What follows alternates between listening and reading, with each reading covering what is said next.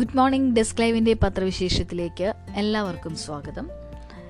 അപ്പോൾ എല്ലാവർക്കും നല്ല ദിവസം ആശംസിച്ചുകൊണ്ട് തുടങ്ങുകയാണ് ഇന്നത്തെ പത്രവിശേഷം.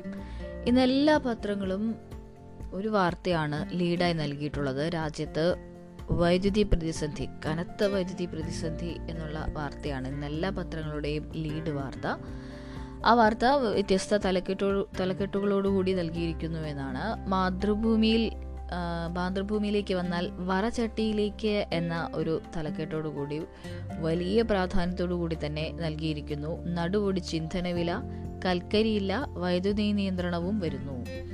കൽക്കരി ക്ഷാമത്താൽ ഉണ്ടായ വൈദ്യുതി പ്രതിസന്ധിയും പെട്രോൾ ഡീസൽ പാചകവാതക വിലക്കയറ്റവും മൂലം രാജ്യത്തെ ജനജീവിതം എരുതിയിൽ നിന്ന് വറചട്ടിയിലേക്ക് എന്ന അവസ്ഥയിൽ ഇന്ധന വിലക്കയറ്റം നേരിട്ട് ബാധിക്കുന്നതിനൊപ്പം നിത്യോപയോഗ സാധനങ്ങളുടെ വിലക്കയറ്റത്തിലൂടെ ഇരട്ടി ഭാരമാണ് ജനം നേരിട്ടുകൊണ്ടിരിക്കുന്നത്. ഇതിനു പുറമെയാണ് വൈദ്യുതി പ്രതിസന്ധി മൂലം രാജ്യം ഇരുട്ടിലേക്ക് നീങ്ങുകയാണെന്ന ആശങ്ക ഉയരുന്നത്. ഏഴ് സംസ്ഥാനങ്ങളിൽ പവർക്കെട്ട് കൽക്കരി ക്ഷാമം രൂക്ഷമായതോടെ രാജ്യം കടുത്ത ഊർജ പ്രതിസന്ധിയിൽ. നൂറ്റി മുപ്പത്തിയഞ്ച് താപവൈദ്യുത നിലയങ്ങളിൽ നൂറ്റിനാല് എണ്ണവും കടുത്ത കൽക്കരി ക്ഷാമം നേരിടുന്നു. പകുതിയിലേറെ താപവൈദ്യുത നിലയങ്ങളിൽ കൽക്കരി ശേഖരം ഏതാനും ദിവസങ്ങളിലേക്ക് മാത്രമേ തികയൂ എന്നാണ് റിപ്പോർട്ട്. ചില പ്ലാന്റുകൾ പ്രവർത്തനം നിർത്തി. വിവിധ സംസ്ഥാനങ്ങൾ പവർക്കട്ടും ലോഡ് ഷെഡിംഗും നടപ്പാക്കി തുടങ്ങി. ഉത്തർപ്രദേശ് പഞ്ചാബ് രാജസ്ഥാൻ ഗുജറാത്ത് തമിഴ്നാട് കർണാടക ബീഹാർ എന്നീ സംസ്ഥാനങ്ങളിൽ നാലു മുതൽ പതിനാല് മണിക്കൂർ വരെയാണ് പവർക്കട്ട് രണ്ട് ദിവസത്തിനുള്ളിൽ കൽക്കരി ക്ഷാമം പരിഹരിച്ചില്ലെങ്കിൽ രാജ്യ തലസ്ഥാനം ഇരുട്ടിലാകുമെന്ന് ഡൽഹി ഉപമുഖ്യമന്ത്രി മനീഷ് സിസോദിയ പറഞ്ഞു. എന്നാൽ രാജ്യത്ത് വൈദ്യുതി ഉൽപ്പാദനത്തിന് ആവശ്യമായ കൽക്കരിയുണ്ടെന്നും വൈദ്യുതി വിതരണത്തിൽ തടസ്സമുണ്ടാകില്ലെന്നും കേന്ദ്ര കൽക്കരി മന്ത്രാലയം അവകാശപ്പെട്ടു. കൽക്കരി ക്ഷാമത്തെക്കുറിച്ച് അനാവശ്യ പരിഭ്രാന്തി പരത്തുകയാണെന്ന് കേന്ദ്ര ഊർജമന്ത്രി ആർ കെ സിംഗ് പ്രതികരിച്ചു. പ്രതിസന്ധി വ്യവസായങ്ങളെയും ബാധിച്ചിട്ടുണ്ട്. സൂറത്തിലെ ടെക്സ്റ്റൈൽ വ്യവസായം ഒരു മാസത്തേക്ക് അടച്ചിടാൻ തീരുമാനിച്ചതായി റിപ്പോർട്ടുണ്ട്. ഉത്തരേന്ത്യയിലും ദക്ഷിണേന്ത്യയിലും സ്ഥിതി ഗുരുതരം എന്നാണ് ഇതിനോടൊപ്പം നൽകിയിരിക്കുന്ന വാർത്ത. പതിനാല് താപവൈദ്യുത പ്ലാന്റുകളാണ് ഉത്തർപ്രദേശിൽ പതിനാല് താപവൈദ്യുത പ്ലാന്റുകൾ താൽക്കാലികമായി പ്രവർത്തനം നിർത്തി എട്ട് പ്ലാന്റുകൾ കൽക്കരിക്ഷാമം മൂലവും ആറെണ്ണം മറ്റു കാരണങ്ങളാലും ഇരുപതിനായിരം മുതൽ ഇരുപത്തിയൊന്നായിരം മെഗാവാട്ടാണ് യു പിയുടെ വൈദ്യുതി ആവശ്യം. പതിനേഴായിരം മെഗാവാട്ട് മാത്രമാണ് ഉൽപ്പാദിപ്പിക്കാൻ കഴിയുന്നത്. സംസ്ഥാനത്ത് നാല് മുതൽ അഞ്ച് മണിക്കൂർ വരെ പവർ കട്ട് പ്രഖ്യാപിച്ചു. ഇനി ഡൽഹിയിലേക്ക് വന്നാൽ ഡൽഹിയിലെ ഇരുപത്തിയഞ്ച് താപവൈദ്യുത നിലയങ്ങളിൽ ഏഴ് ദിവസത്തെ സ്റ്റോക്ക് മാത്രമേയുള്ളൂ. ഊർജ പ്ലാന്റുകൾ അൻപത്തിയഞ്ച് ശതമാനം ശേഷിയിൽ മാത്രമാണ് പ്രവർത്തിക്കുന്നത്. പഞ്ചാബിൽ വൈദ്യുതി ഉൽപ്പാദനം കുറച്ചു വിവിധ പ്രദേശങ്ങളിൽ വെവ്വേറെ സമയങ്ങളിൽ പവർക്കെട്ട് ഏർപ്പെടുത്തി. രാജസ്ഥാനിൽ ജയ്പൂർ വൈദ്യുതി വിതരണ നിഗം നിഗം ലിമിറ്റഡ് നഗരപരിധിക്കുള്ളിൽ ഒരു മണിക്കൂർ വീതവും ഗ്രാമമേഖലകളിൽ നാല് മണിക്കൂർ വീതവും പവർക്കെട്ട് പ്രഖ്യാപിച്ചു. കർണാടകയിൽ ബംഗളൂരു ഉൾപ്പെടെ പല പ്രദേശങ്ങളിലും അപ്രഖ്യാപിത പവർക്കെട്ട് ഏഴായിരത്തി നാലായിരം നാനൂറ്റി തൊണ്ണൂറ്റി മൂന്ന് മെഗാവാട്ട് വൈദ്യുതി ആവശ്യമുണ്ടെങ്കിലും നാലായിരത്തി അറുന്നൂറ്റി മുപ്പത്തിമൂന്ന് മാത്രമാണ് ഉൽപ്പാദനം. തമിഴ്നാട് വടക്കൻ ചെന്നൈ തൂത്തുക്കുടി മേട്ടയൂർ മേട്ടൂർ എന്നിവിടങ്ങളിലെ താപവൈദ്യുത നിലയങ്ങളിൽ നാല് ദിവസത്തേക്കുള്ള കൽക്കരി മാത്രമാണ് സ്റ്റോക്ക് ഉള്ളത് ആന്ധ്രാപ്രദേശിൽ അടിയന്തരമായി പത്ത് കൽക്കരി റാക്കുകൾ നൽകണമെന്ന് മുഖ്യമന്ത്രി ജഗൻമോഹൻ റെഡ്ഡി കേന്ദ്രത്തോട് ആവശ്യപ്പെട്ടു. ഇനി കേരളത്തിലേക്ക് വന്നാൽ കേരളത്തിൽ വൈദ്യുതി ലഭ്യത ഇരുപത് ശതമാനം കുറഞ്ഞാൽ പതിനഞ്ച് മിനിറ്റ് ഇരുട്ടാകും.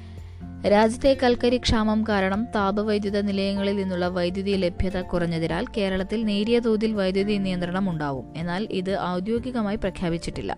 വൈദ്യുതി ഉപയോഗം കുറച്ചു നിർത്തിയാലേ പ്രതിസന്ധി മറികടക്കാനാവൂ. അതിന്റെ ഭാഗമായാണ് നിയന്ത്രണം. ഉപയോ ഉപയോക്താക്കൾ കുറഞ്ഞ പ്രദേശങ്ങളിലെ ഫീഡറുകൾ അല്പനേരം നിർത്തിയും വോൾട്ടേജ് നിയന്ത്രിച്ചുമാണ് ഇപ്പോൾ ഉപയോഗം കുറയ്ക്കുന്നത്. ഇത് തുടരും. മഴ പെയ്യുന്നതിനാൽ ആവശ്യകതയിൽ വർധനയുണ്ടാകാത്തത് ആശ്വാസമാണ്. വൈകുന്നേരം ആറര മുതൽ രാത്രി പതിനൊന്ന് വരെ ഉപയോഗം കൂടി നിൽക്കുന്ന സമയത്ത് എഴുപത് ശതമാനവും പുറത്തുനിന്നുള്ള താപവൈദ്യുതിയാണ് ഉപയോഗിക്കുന്നത്. അതുകൊണ്ടാണ് നിയന്ത്രണം വേണ്ടിവരുന്നത്. വൈദ്യുതി ലഭ്യതയിൽ ഇപ്പോൾ പതിനഞ്ച് ശതമാനമാണ് കുറവ്. ഇത് ഇരുപത് ശതമാനത്തിലേറെയായാൽ സംസ്ഥാനത്ത് രാത്രി പതിനഞ്ച് മിനിറ്റെങ്കിലും നിയന്ത്രണം വേണ്ടിവരും. ഇതൊഴിവാക്കാനാണ് ശ്രമം. നിയന്ത്രണം വേണ്ടിവരും എന്ന മന്ത്രി കെ കൃഷ്ണൻകുട്ടിയുടെ വാചകങ്ങളും ഇതിനോടൊപ്പം തന്നെ മാതൃഭൂമി നൽകിയിരിക്കുന്നു. മറ്റൊന്നുള്ളത് നൂറു കടന്ന ഡീസലും എന്നുള്ളതാണ്. പെട്രോളിന് പിന്നാലെ ഡീസലിനും സംസ്ഥാനത്ത് നൂറ് രൂപ കടന്നു. തുടർച്ചയായി ആറാം ദിവസവും ഇന്ധനവില ഉയർന്നതോടെയാണിത്. വിവിധ നഗരങ്ങളിലായി ഞായറാഴ്ച പെട്രോളിന് മുപ്പത് പൈസയും ഡീസലിന് മുപ്പത്തിയെട്ട് പൈസ വരെയും കൂടി. തിരുവനന്തപുരത്ത് പാറശാലയിൽ ഇന്ത്യൻ ഓയിൽ കോർപ്പറേഷന്റെ പമ്പുകളിൽ ഡീസലിന് നൂറ് രൂപ എട്ട് പൈസയായി. ഇടുക്കി പൂപ്പാറയിൽ വില നൂറ് രൂപ അഞ്ച് പൈസയായി. കൊച്ചി നഗരത്തിൽ ഡീസലിന് തൊണ്ണൂറ്റിയേഴ് രൂപ എൺപത്തിയെട്ട് പൈസയാണ്. ഞായറാഴ്ച തൊണ്ണൂറ്റിയേഴ് രൂപ എൺപത്തിയെട്ട് പൈസയായാണ് ഞായറാഴ്ച വില കൂടിയത്. കൊച്ചിയിലെ പെട്രോൾ വില നൂറ്റിനാല് രൂപ മുപ്പത്തിരണ്ട് പൈസയായി.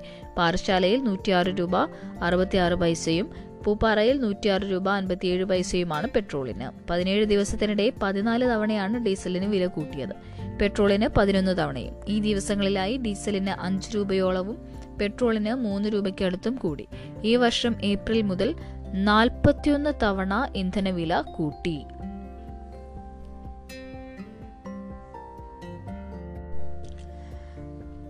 ഇനി മറ്റു വാർത്തകളിലേക്ക് വന്നാൽ മന്ത്രിപുത്രൻ ആശിഷ് മിശ്രയുടെ അറസ്റ്റുമായി ബന്ധപ്പെട്ട വാർത്തകളാണ്. മറ്റു പത്രങ്ങളിലെല്ലാം തന്നെ എല്ലാ പത്രങ്ങളിലും മുൻപേജിൽ ഇടം പിടിച്ചിട്ടുള്ള മറ്റു വാർത്ത.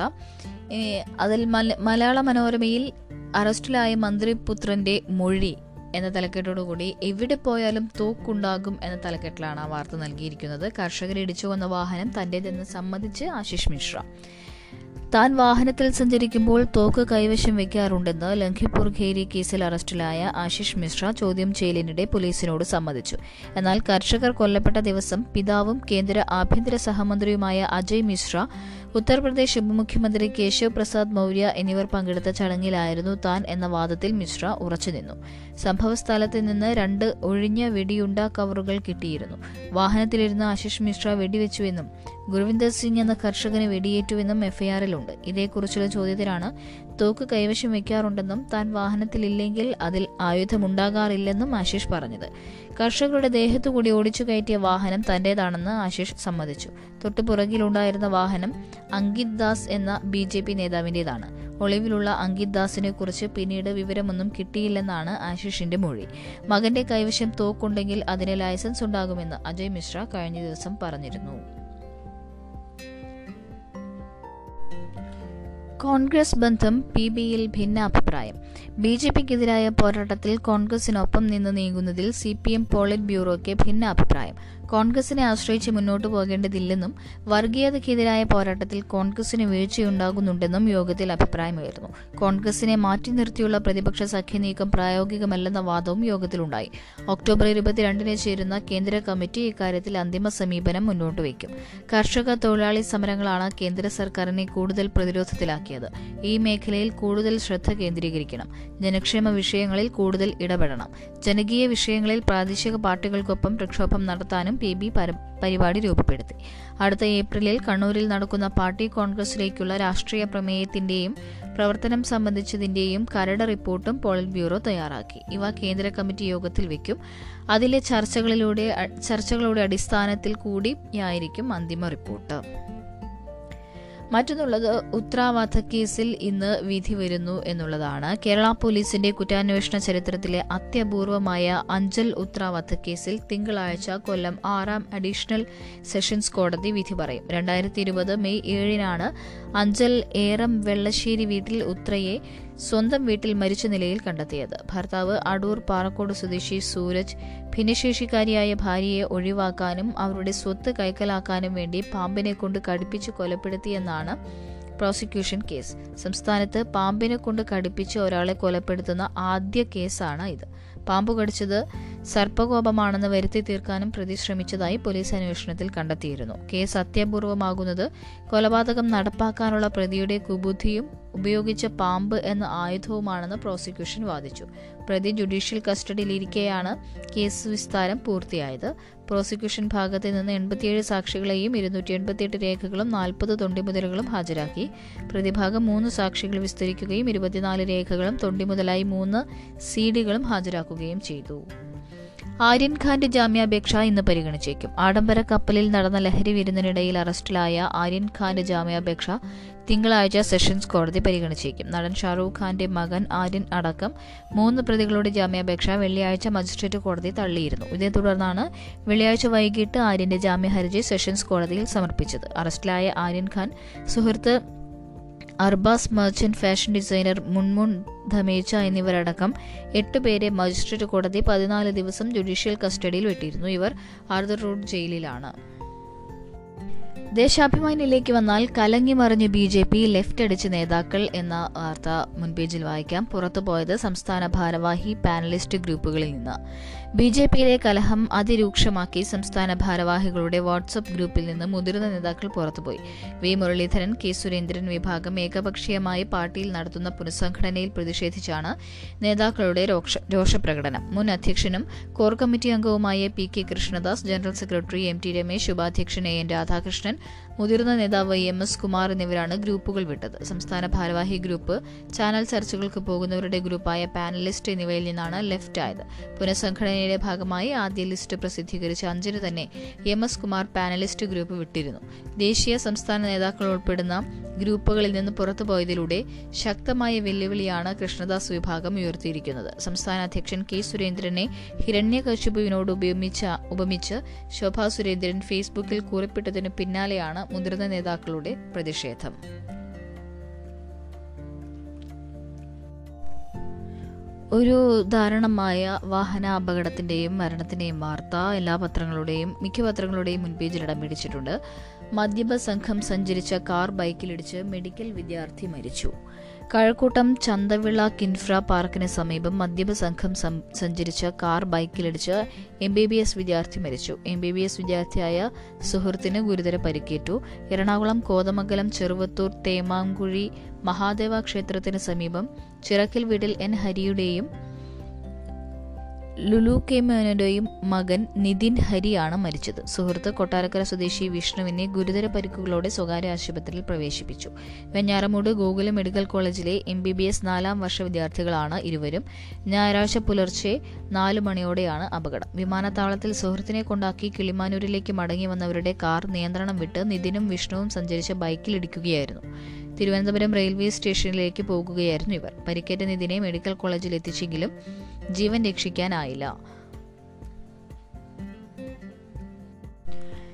തമ്പാനൂർ റെയിൽവേ പാർക്കിംഗിൽ പത്തൊൻപത് കാറുകൾ തലി തകർത്തു. തിരുവനന്തപുരം തമ്പാനൂർ റെയിൽവേ സ്റ്റേഷനിലെ പാർക്കിംഗ് ഏരിയയിൽ നിർത്തിയിട്ടിരുന്ന പത്തൊൻപത് കാറുകൾ യുവാവ് രാത്രിയിൽ തല്ലി തകർത്തു. ശനിയാഴ്ച അർദ്ധരാത്രിയോടെ തമ്പാനൂർ ഫ്ലൈഓവറിനടുത്തുള്ള പാർക്കിംഗ് സ്ഥലത്താണ് സംഭവം. കാറുകളുടെ ചില്ലുകൾ കല്ലുപയോഗിച്ച് ഇടിച്ചു പൊട്ടിക്കുകയും അകത്തുനിന്ന് കാറിലുണ്ടായിരുന്ന മ്യൂസിക് സിസ്റ്റം അകത്തു കടന്ന് കാറിലുണ്ടായിരുന്ന മ്യൂസിക് സിസ്റ്റം സ്പീക്കറുകൾ തുടങ്ങിയവ വലിച്ചു തകർക്കുകയും ചെയ്തു. സംഭവത്തിലെ പ്രതി തിരുമല ആറാമട സ്വദേശി എബ്രഹാം വി ജോഷ്വ പതിനെട്ട് വയസ്സാണ്. മണിക്കൂറുകൾക്കകം പിടിയിലായി. ഇയാൾ ലഹരി ലഹരിക്കടിമയാണെന്ന് സംശയിക്കുന്നതായി പോലീസ് പറഞ്ഞു. ഒരാളാണ് വാഹനങ്ങൾ തകർത്തതെന്ന് സി സി ടി വി ദൃശ്യങ്ങളിലൂടെ കണ്ടെത്തിയിരുന്നു.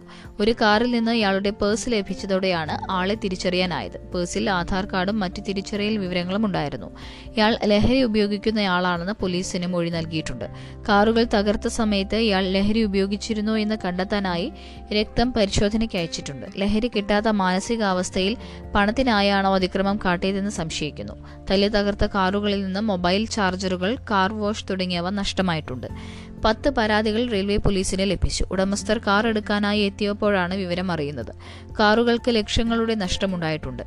ഇത്രയും വാഹനങ്ങൾ തല്ലി തകർത്തിട്ടും ജീവനക്കാർ ഒന്നും അറിഞ്ഞില്ല. പണം നൽകി പാർക്ക് ചെയ്യുന്ന സ്ഥലത്ത് വേണ്ടത്ര ജീവനക്കാരില്ലെന്നും ആരോപണം ഉയർന്നിട്ടുണ്ട് ഫോറൻസിക് ലാബിൽ നാനൂറോളം സാമ്പിളുകൾ നശിച്ചു. സംസ്ഥാന ഫോറൻസിക് സയൻസ് ഫോറൻസിക് സയൻസ് ലാബിൽ പരിശോധനയ്ക്ക് എത്തിച്ച സാമ്പിളുകൾ ഉപയോഗശൂന്യമായി. വിവിധ കേസുകളുമായി ബന്ധപ്പെട്ട് ശാസ്ത്രീയ പരിശോധനയ്ക്ക് എത്തിച്ച സാമ്പിളുകളാണ് കൃത്യമായി സൂക്ഷിക്കാത്തത് മൂലം ഉപയോഗശൂന്യമായത്. ലാബിൽ അടിസ്ഥാന ഉപകരണങ്ങളില്ലാത്തതാണ് കാരണം. കൃത്യമായ ഊഷ്മാവിൽ സൂക്ഷിക്കേണ്ട ചില സാമ്പിളുകൾ നിലത്ത് കൂട്ടിയിട്ടിരുന്നതായാണ് വിവരം. പോക്സോ കേസുകളുമായി ബന്ധപ്പെട്ട സാമ്പിളുകളും ഉപയോഗശൂന്യമായവയുടെ കൂട്ടത്തിൽപ്പെടും. അത്യാവശ്യമായ അടിസ്ഥാന ഉപകരണങ്ങൾ പോലും കൃത്യമായി വാങ്ങുന്നില്ലെന്ന് ഉദ്യോഗസ്ഥർ ചൂണ്ടിക്കാട്ടുന്നു. സാമ്പിളുകൾ സൂക്ഷിക്കുന്നതിനുള്ള ഉപകരണങ്ങൾ കേടായാൽ അവ സമയബന്ധിതമായി മാറ്റി സ്ഥാപിക്കുന്നുമില്ല. സാമ്പിളുകളിൽ പലതും ഫംഗസ് കയറി നശിക്കുകയാണ്.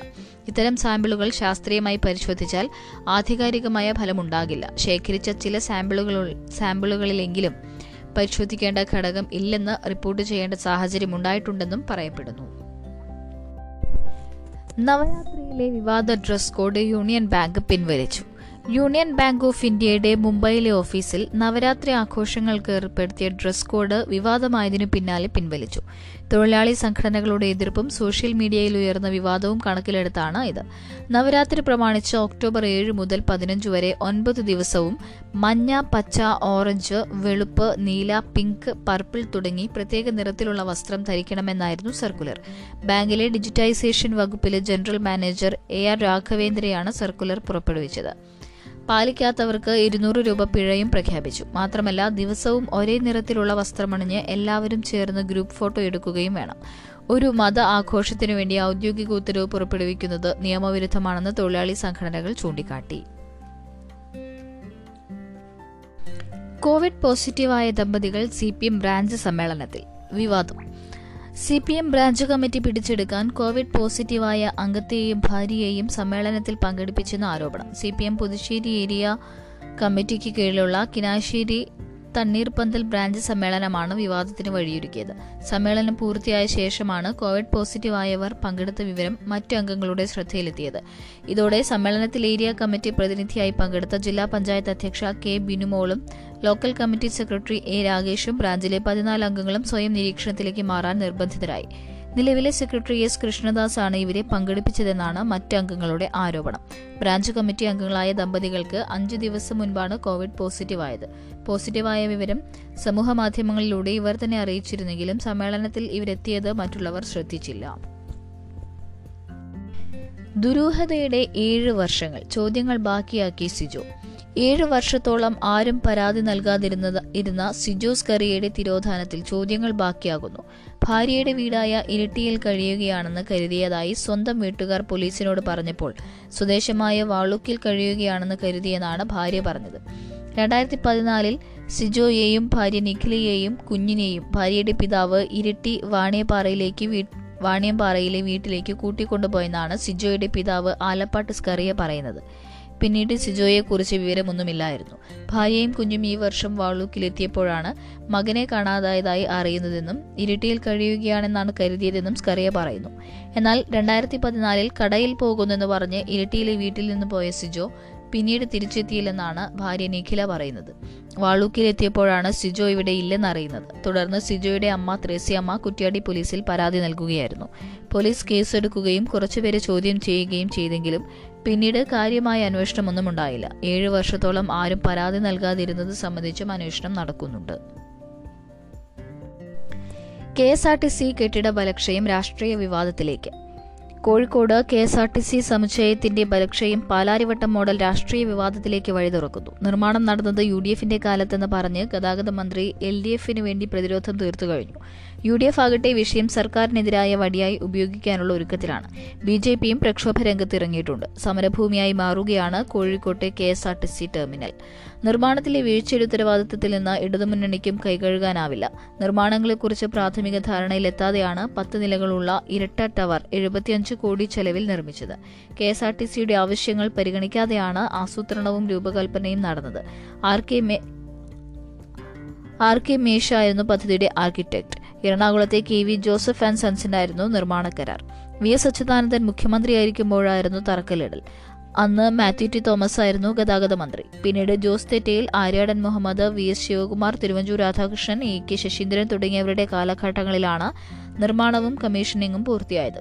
ഒരു മേൽനോട്ടവും പദ്ധതിക്കുണ്ടായില്ല എന്നാണ് ഗുരുതരമായ നിർമ്മാണ നിർമ്മാണ തകരാറും ചട്ടലംഘനവും ചൂണ്ടിക്കാട്ടുന്നത്. ഇപ്പറഞ്ഞ ഗതാഗത മന്ത്രിമാരെല്ലാം നിർമ്മാണം നേരിൽ കാണാൻ കോഴിക്കോട്ട് എത്തുകയും ഉന്നതതല അവലോകന യോഗങ്ങൾ നടത്തുകയും ചെയ്തിരുന്നു. എന്നാൽ പദ്ധതി ഉദ്യോഗസ്ഥർ തോന്നിയ പോലെ നടപ്പാക്കിയപ്പോൾ സർക്കാരിന് ഇതിൽ ഇടപെടാനായില്ല. മുപ്പത്തി മൂന്ന് ലക്ഷത്തി ഇരുപത്തി എണ്ണായിരത്തി നാനൂറ്റി അറുപത് ചതുരശ്ര അടി വിസ്തീർണമുള്ള കെട്ടിട പദ്ധതിക്ക് ഭരണാനുമതിയും സാങ്കേതികാനുമതിയും കൊടുത്ത ഇടതു സർക്കാർ വിവാദത്തിൽ കൂടുതൽ വിയർക്കേണ്ടി വരും. പ്ലാനിങ്ങിൽ തന്നെ വൻ വീഴ്ചയുണ്ടായി എന്നാണ് വൻ വീഴ്ചയുണ്ടായിട്ടുണ്ട്. നിർമ്മാണത്തിന് വലിയ അഴിമതി നടന്നു എന്നാണ് ചെന്നൈ ഐ ഐ ടി നൽകിയ റിപ്പോർട്ടിലെ സൂചന.